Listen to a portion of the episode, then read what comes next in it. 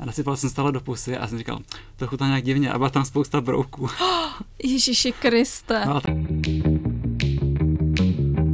Ahoj knihomolové, já jsem Radek Blažek a vítám vás u dalšího dílu vašeho oblíbeného knižního podcastu Knižní klub. Mým hostem je tentokrát významná česká eh, odbornice na složení a výživu Karolína Fourová. Ahoj Karolíno, vítám tě tady. Ahoj, moc děkuji za pozvání a tím tím oslovením významná si mě teda docela překvapil, takže teď nevím, co říct. Děkuji za pozvání, úplně stačilo. takže eh, ty máš eh, svůj blog, který se jmenuje Karolina Four. Je to tak. A Instagram Karolina Four. Je to tak. Kde tě sleduje hrozně moc lidí, protože tam podle mě velice takovým uh, přístupným a zábavným způsobem představuješ, jak správně jíst, co správně jíst, jak správně vybírat potraviny a takové další věci. Snažím se o to. Uh-huh. No a teďka právě v těchto dnech tě vyšla knížka Výživná kniha o jídle, což je takový uh, volný pokračování, bychom mohli říct, jediné knihy o jídle, kterou potřebujete. Je to tak, vždycky se mě lidi ptají, jestli musí nejdřív číst tu první nebo a až potom číst tu druhou. Tak já si myslím, že i z té druhé dostane člověk ucelené informace, i když tu první třeba nečetl, ale samozřejmě je lepší si přečíst nejdřív tu první, která je úplně takový jakoby základ a potom přejít na tu druhou. Mm, abych ještě na úvod řekl, že my s Karolínou máme taky takový zajímavý vztah, protože my jsme se vlastně poprvé uh, seznámili při natáčení toho prvního podcastu uh, ohledně té uh, výživné knihy. To jsme si, ještě, to jsme si ještě vykali. To jsme si ještě Jediná vykali. kniha o jídle, kterou potřebujete. Jsme si ještě vykali. A to bylo někdy během lockdownu. Ten nikdo nebyl v té firmě, jenom my jsme tady natáčeli v, v jedné místnosti. A potom jsme se jako postupně zpřátelili za, uh, za tu dobu, co Karolína k nám občas chodila do redakce na návštěvu. A potom dokonce uh, jsme uspořádali i společnou večeři, kde ty donesla domácí humus. A měli jsme úplně skvělý závitky, Byly, bylo to výborný a teďko jsem je po tom roce snad zkoušela i doma a přesně jsem si koukala jsem se na tu fotku z té naší společné večeře, co všechno tam mám připravit a dělala jsem to přesně podle té fotky. Mm-hmm. No a každopádně já musím říct, že ta tvoje první kniha, jediná kniha o jídle, kterou potřebujete, tak mě neskutečně ovlivnila. Protože já od té doby, co jsem ji přečetl, tak jednak eh, používám méně soli, to je boží. Že jo? Mm-hmm. Potom uh, neřeším tolik sacharidy, klidně si dám prostě koláč, croissant, bílý pečivo. A cítíš se mnohem spokojenější. Cítím se mnohem spokojenější, přesně tak, že uh, mám takový čistý svědomí. A jednak jsem si taky uvědomil, že základem toho jídelníčku není uh, jako něco dodržovat, ale spíš se zaměřit jíst pestře. Je to tak.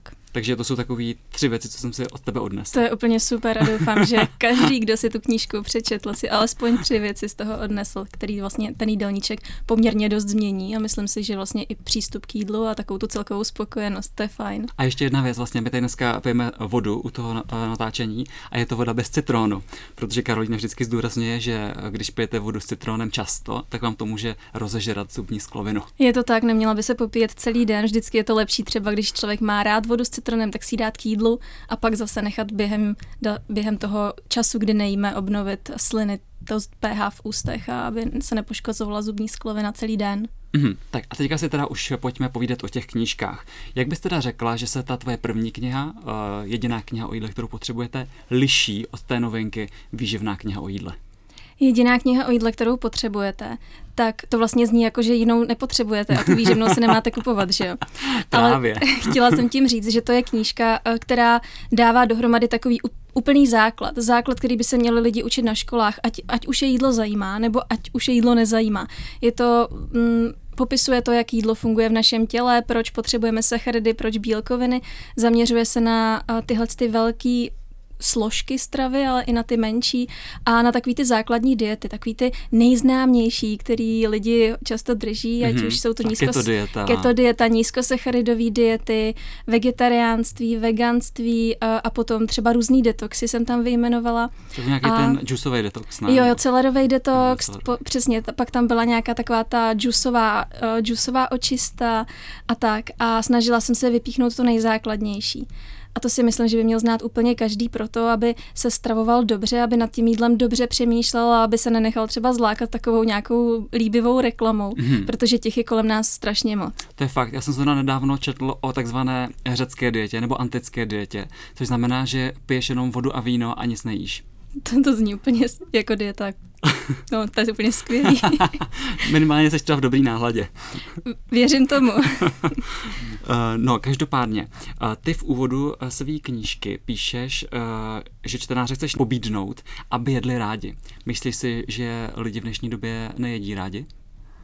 Myslím si, že lidi jí rádi, nebo část lidí určitě jí ráda, Těch, ale až moc možná. myslím si, že i když lidi jí, tak eh, často mají z jídla výčitky, mm-hmm. občas mají takový ty mm, jakoby průpovídky ohledně toho jídla typu teď jsem, se, teď jsem teda prasila a ježiš, to přijedu z té dovolený jako kulička a i když vlastně třeba to jídlo neřeší tak, jak bychom si my představili člověka, který extrémně jídlo řeší nebo třeba nejí, aby nestloustl, tak si myslím, že kolem toho jídla panují různé mýty, které jim ten jídelníček dělají třeba omezenější, protože se snaží vynechávat třeba různé věci, třeba i k večeři nejíst pečivo, sacharidy mm-hmm. a podobně, což vlastně mi přijde, že ten život a ten jídelníček dost ochuzuje a nemusí. A zároveň uh, i když lidi rádi, tak se často uchylují k tomu, že drží různé diety. Třeba i kdyby to byly diety, taky ty diety před létem, prostě do plavek, jedu na dovolenou, tak teď dva týdny, měsíc jo. se budu trošku jako krotit.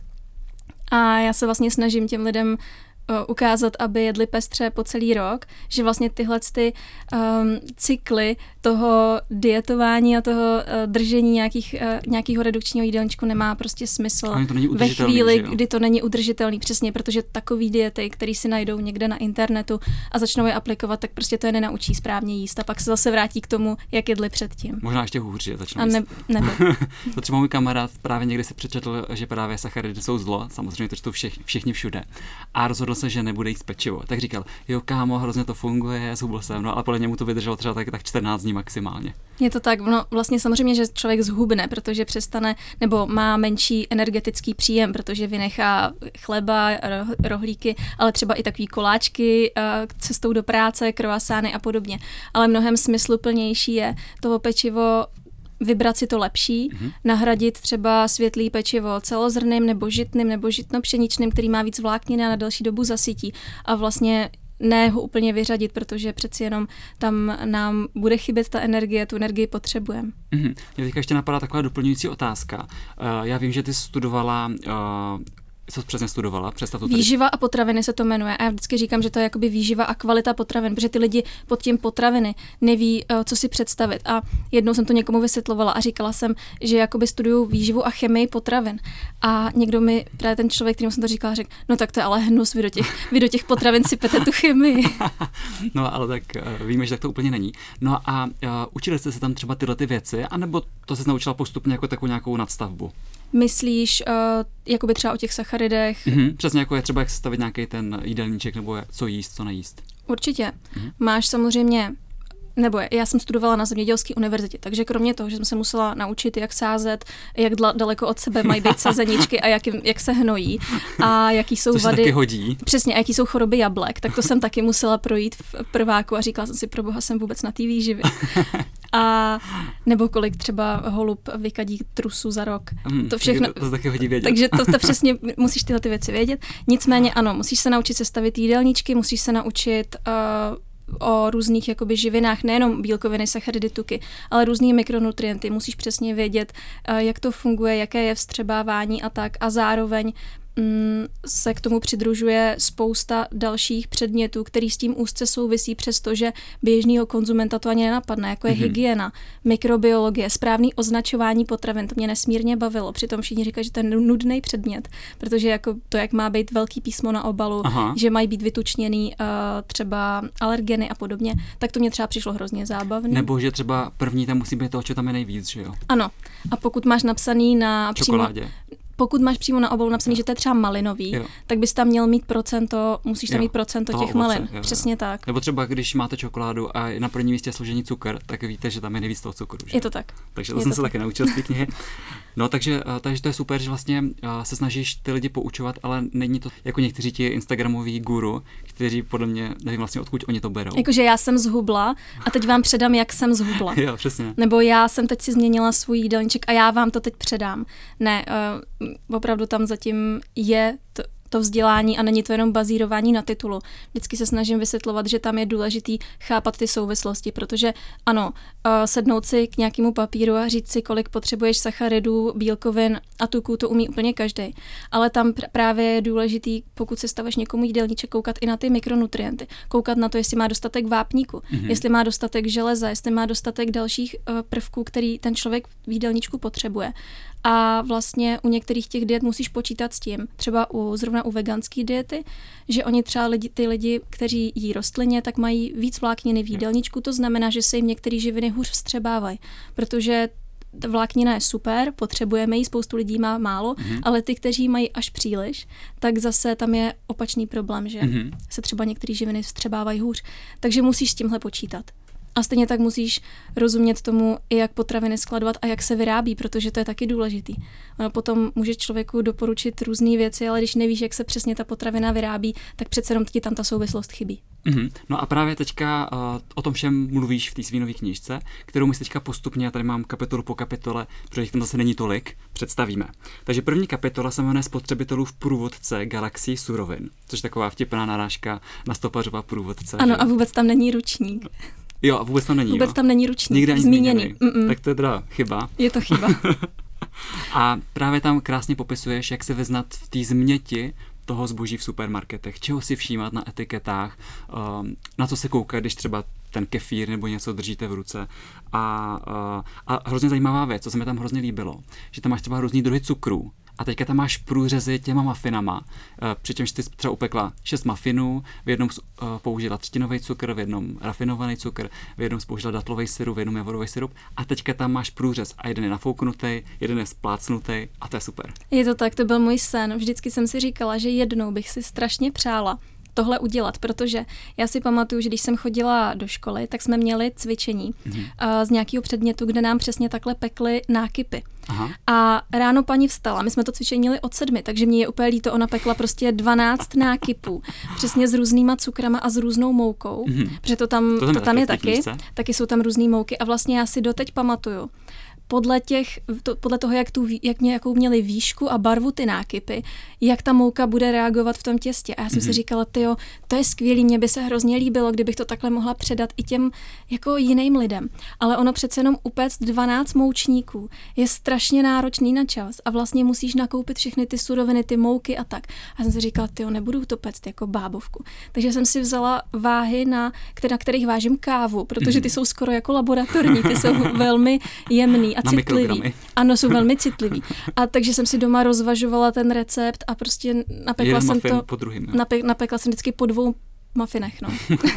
to mohlo být náročný, ale uh, je to fakt na tom krásně vidět. To jsem ráda. To jsem ráda, že to splnilo ten účel. No a uh, taky tam ještě v té kapitole hrozně zajímavě uh, třeba popisuješ uh, takové zajímavosti, jako třeba proč se nevyplatí při pečení lineckého cukroví používat marmeládu nebo džem. Uh, s, já teda nevím, jestli je rozdíl mezi marmeládou a džemem. Je. Jo. Představ si, že je legislativně jakoby všechno, co není z citrusu, nebo myslím, že, do, že co nemá 20% citrusů a víš, tak je jam. Hmm. A vlastně tam to je jako marme, marmalade, prostě jako marmeláda.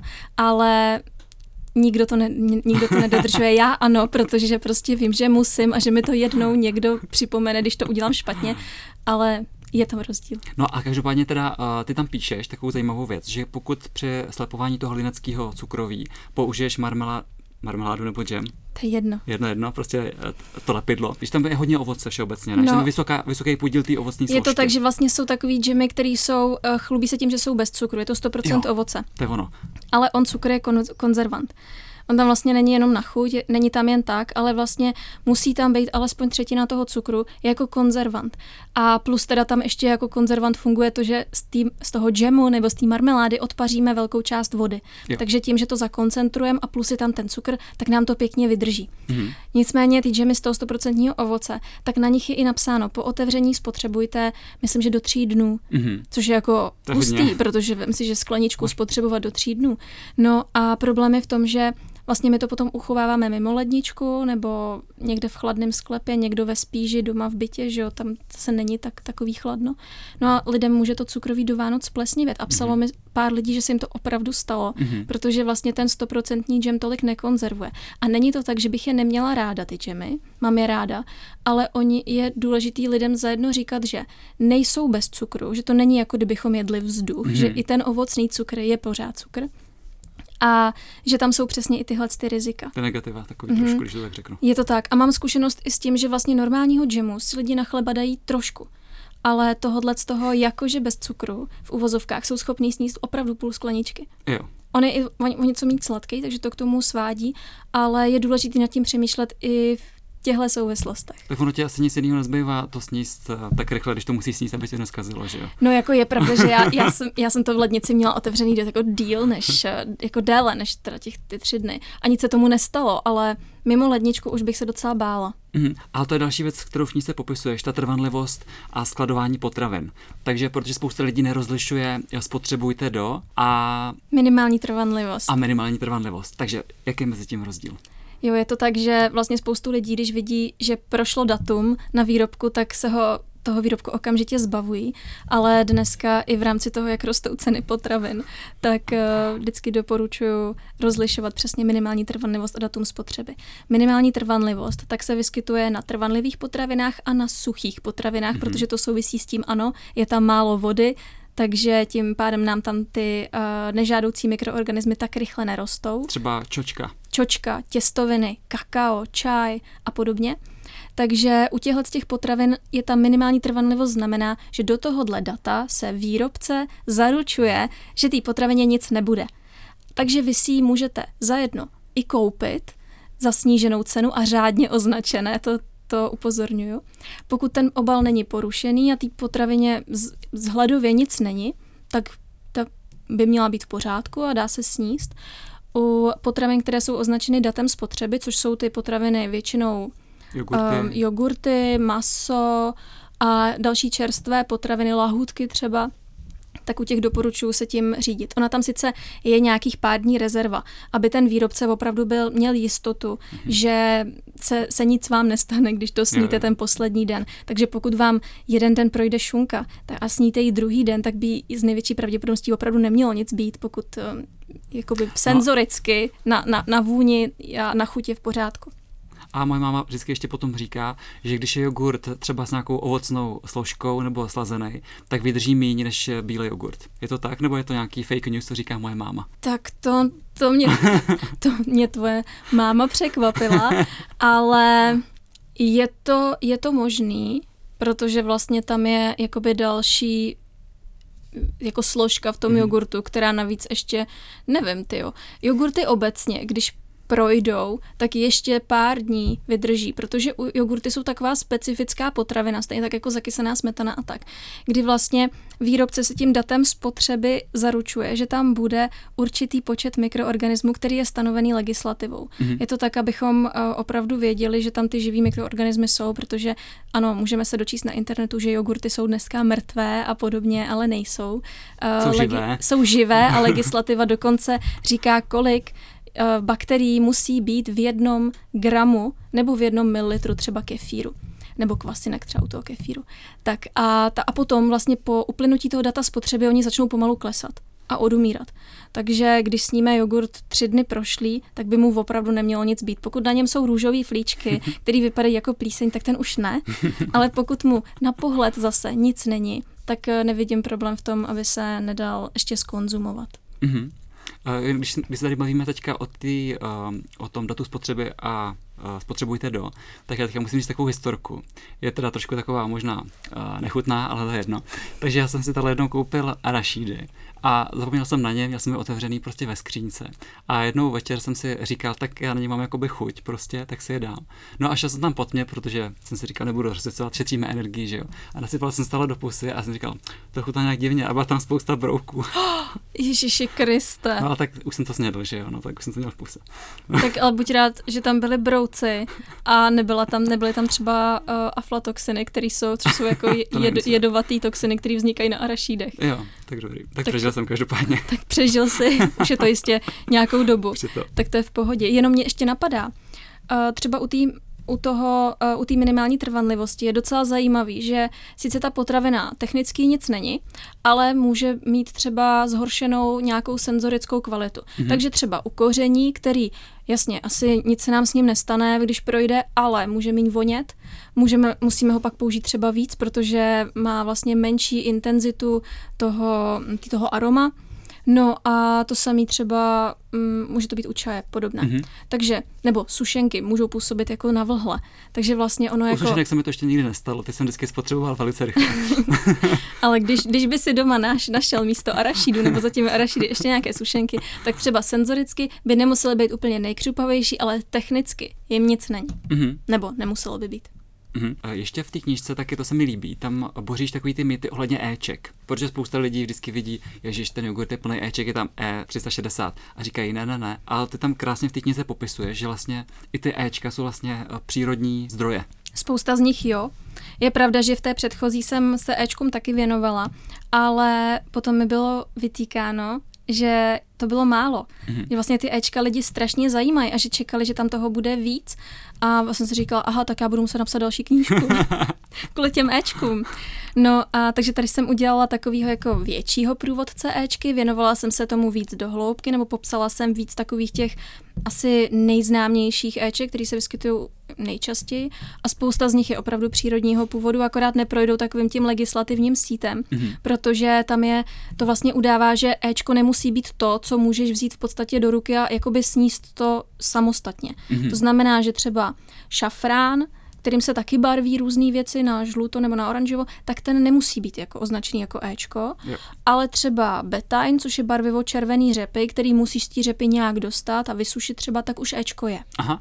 Takže tam vlastně to legislativní síto to trošku jako rozdělilo a věnovala jsem se tomu zajedno kvůli tomu, že ne všechny Ečka jsou nepřírodního původu, ale zároveň jsem se snažila uh, vysvětlit i to, že i ty Ečka, která jsou syntetická nebo... Chemická.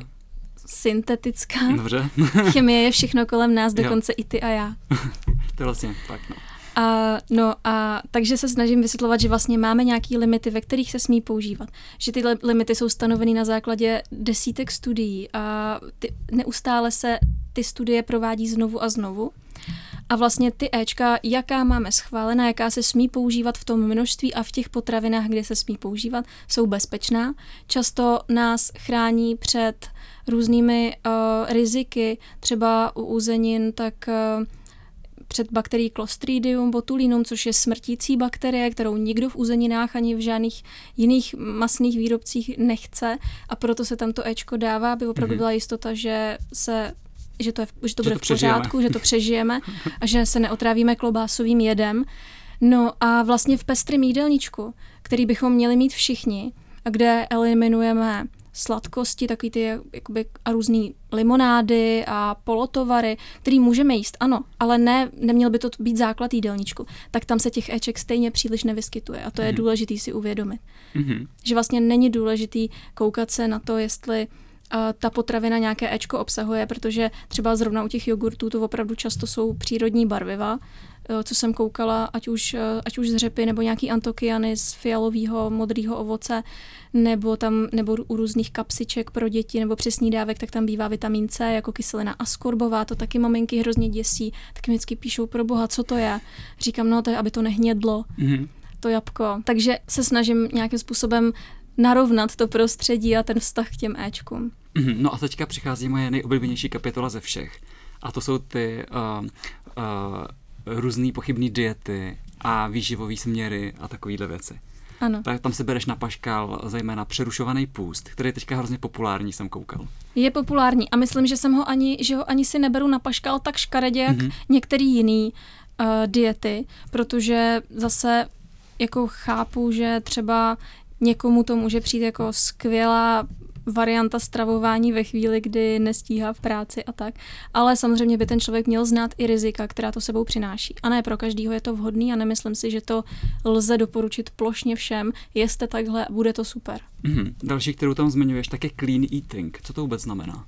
Je to takové to mm, jakoby demonizování zpracovaných potravin mm-hmm. a takové to demonizování potravin v supermarketech a tak ale musíme si uvědomit, že vlastně ono jako většina potravin jsou zpracovaný, i mouka je zpracovaná a pokud a stejně tak jako vysoce z průmyslově zpracované potraviny nemusí být vždy špatné. Já když se dneska podívám, spousta firm vyrábí dobře uh, hotová jídla, ale spousta firm už je vyrábí tak, že těm, ty hotové jídla opravdu mají dobrý složení. Mm-hmm.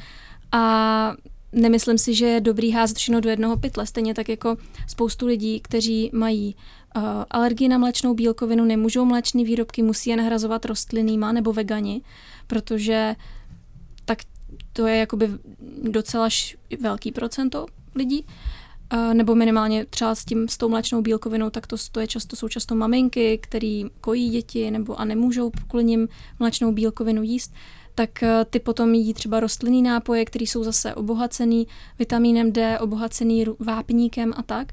A ty jsou taky teda vysoce průmyslově zpracovaný, ale pro boha, co ty lidi teda mají hmm. jako jíst? Musíme, si, musíme spíš rozlišovat potraviny, které mají dobrý složení a špatný složení, ale ne rozlišovat potraviny, které jsou zpracované a nejsou zpracované. To bych si já ve svém činžáku ve Vršovicích mohla teda jako, nevím, vypěstovat za oknem maximálně tak Bazalku. Bazalku. A možná ani to ne. to je fakt, nebo rajčátka. A možná ani to ne. no, možná ani to ne. No a ještě mě tam zaujala krabičková dieta, která taky uh, svého času byla velice populární. A dokonce pořád je. Pořád Já je. jsem překvap, byla překvapená, že opravdu je. A když jsem hledala podklady ke krabičkovým dietám, já byla v šoku, kolik se jich nabízí a na co všechno. Mm, a co třeba na krabičkových dietách bys nejvíc vytkla? Asi to, že se nikdo nevěnuje tomu člověku individuálně, mm. nenastaví mu, přestože to nabízí, neporadí mu správně, neporadí mu správně uh, energetický příjem. Většinou ho velmi pohod, podhodnocují z toho důvodu, že chtějí, aby ten člověk zhubl, jo. protože spoustu lidí si to opravdu bere kvůli tomu hubnutí a nikdo s tím člověkem individuálně nepracuje. Takže si myslím, že to je asi největší problém, protože to jídlo potom není vyvážený mm-hmm. a není na míru a vlastně tím pádem jako člověk může mít hlad, a nebo naopak můžou chybět nějaký živiny. A hlavně myslím si, že je to, dobře, je to ulehčení práce, ale myslím, že se to člověku velmi rychle přejí, protože přece jenom jíst, oni ti to jeden den zavezou, večer třeba a ty druhý den to jakoby konzumuješ, ale oni ti zavezou třeba i snídani, teďko nemůžeš si úplně vybrat, co ti dají, takže jsem koukala, že ráno třeba můžeš dostat i jako květákový kary třeba, hmm. což já si na snídani úplně hmm. bych třeba nedala, nebo míchaný vaječka, který si jako ráno tedy přihřeješ. Víš, jakože jo, jo. myslím si, že dobře, ušetří to práci, ale za jakou cenu? Jo, jo, já, já, jako pokud někdo chce vyloženě tu krabičkovou dietu mít, protože ví, že opravdu v práci nestíhá, že si nechce vařit a nebo neumí to Nebo to neumí a nechce se to naučit, tak ale bych asi doporučila konzultaci s nějakým nutričním terapeutem, který nabízejí i konzultace třeba jedny, jednu nebo dvě, nemusí to být, že k němu budete chodit půl roku, a domluvit se s ním a vybrat s ním tu krabičkovou dietu tak, mm-hmm. aby opravdu odpovídala tomu, co já potřebuju a jaký mám cíl. Takže jako vám na míru prostě. Mm-hmm. No tak jo, a teďka úplně poslední část knihy tvoří recepty. Ano. Což je zhruba kolik? Třetina knihy, bys řekla? Je to třetina. Tak třetina. No a kolik jich tam je tentokrát? 50. 50. Tak jaký máš z nich nejoblíbenější z těch receptů? Tak můj nejoblíbenější je asi boloňský ragu, ať už v té mhm. čočkové verzi nebo v masové verzi. A potom miluju chili con carne, protože se dá zamrazit. To jsou dva recepty, které se dají zamrazit. A to je jako úplně, to je podle mě úplně skvělý. Mm-hmm. Víš, jako, že to potom vytáhneš, když jsi doma sám a přijdeš z práce a nechce se ti vařit, tak tam máš v mrazáku tu krabičku. Oni vlastně všichni dneska ten mrazák docela haní, že to je takový to jako šizení a tak.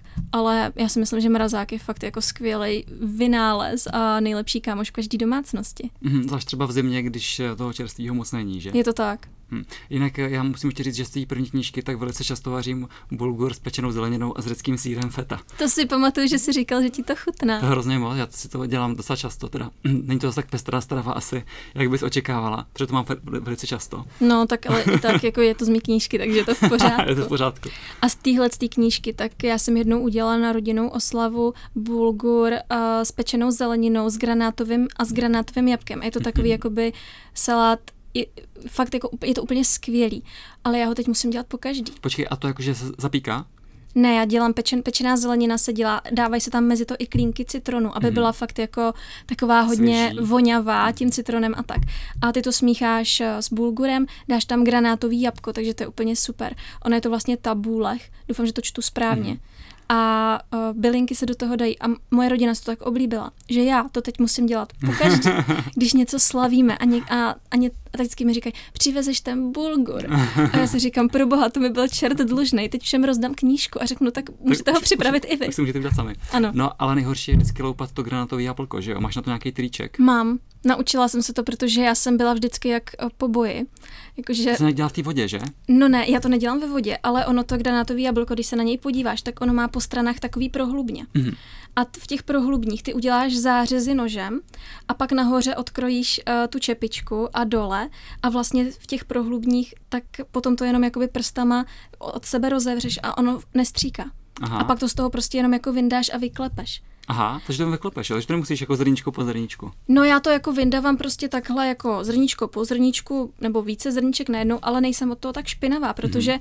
v těch, za, v těch prohlubních tak vlastně ty neprořezáváš podle mě ty jednotlivý zrníčka. Jo, jo, jo, asi máš pravdu, no. To mě naučil jeden kuchař. Mhm. Takhle. A od té doby to takhle dělám, že já jsem to dělala i v té vodě, ale stejně byla strašně zaprasená vždycky. Já to dělám právě v té vodě a nejsem toho zaprasený a pak tu vodu vždycky vypiju a mám pocit, že jsem vypil hrozně moc vitamínu. Tak to asi chyba někde ve mně. já byla zaprasená vždycky. A takže tak, takhle to po těch, po těch prohlubních to dělám já. No. No mě každopádně z té tvý nový knížky hrozně zaujaly recepty na eh, celozrnný vrepy. Ty podle obrázku vypadají jakože úplně superově. Ty jsou úplně A super. vypadají jako, že nejsou ani moc těžký, takže to zvládnu. Jo, no, akorát já bych do nich třeba dala i halumy, Mhm. ale jelikož já jsem propočítávala všechny ty recepty nutričně, tak aby byly uh, vyvážený, co se týká bílkovin, tuku, sacharidů, aby přestože to tam nepíšu, protože mi přijde, že lidi by se neměli pořád jenom řídit tím jako číslama a pořád se řídit tím, Kolik to uh, má kolik to má kilojoulů a kolik to má bílkovin. Ale propočítávala jsem to, abych já věděla, že ty recepty tak, jak tam jsou, jsou v pohodě.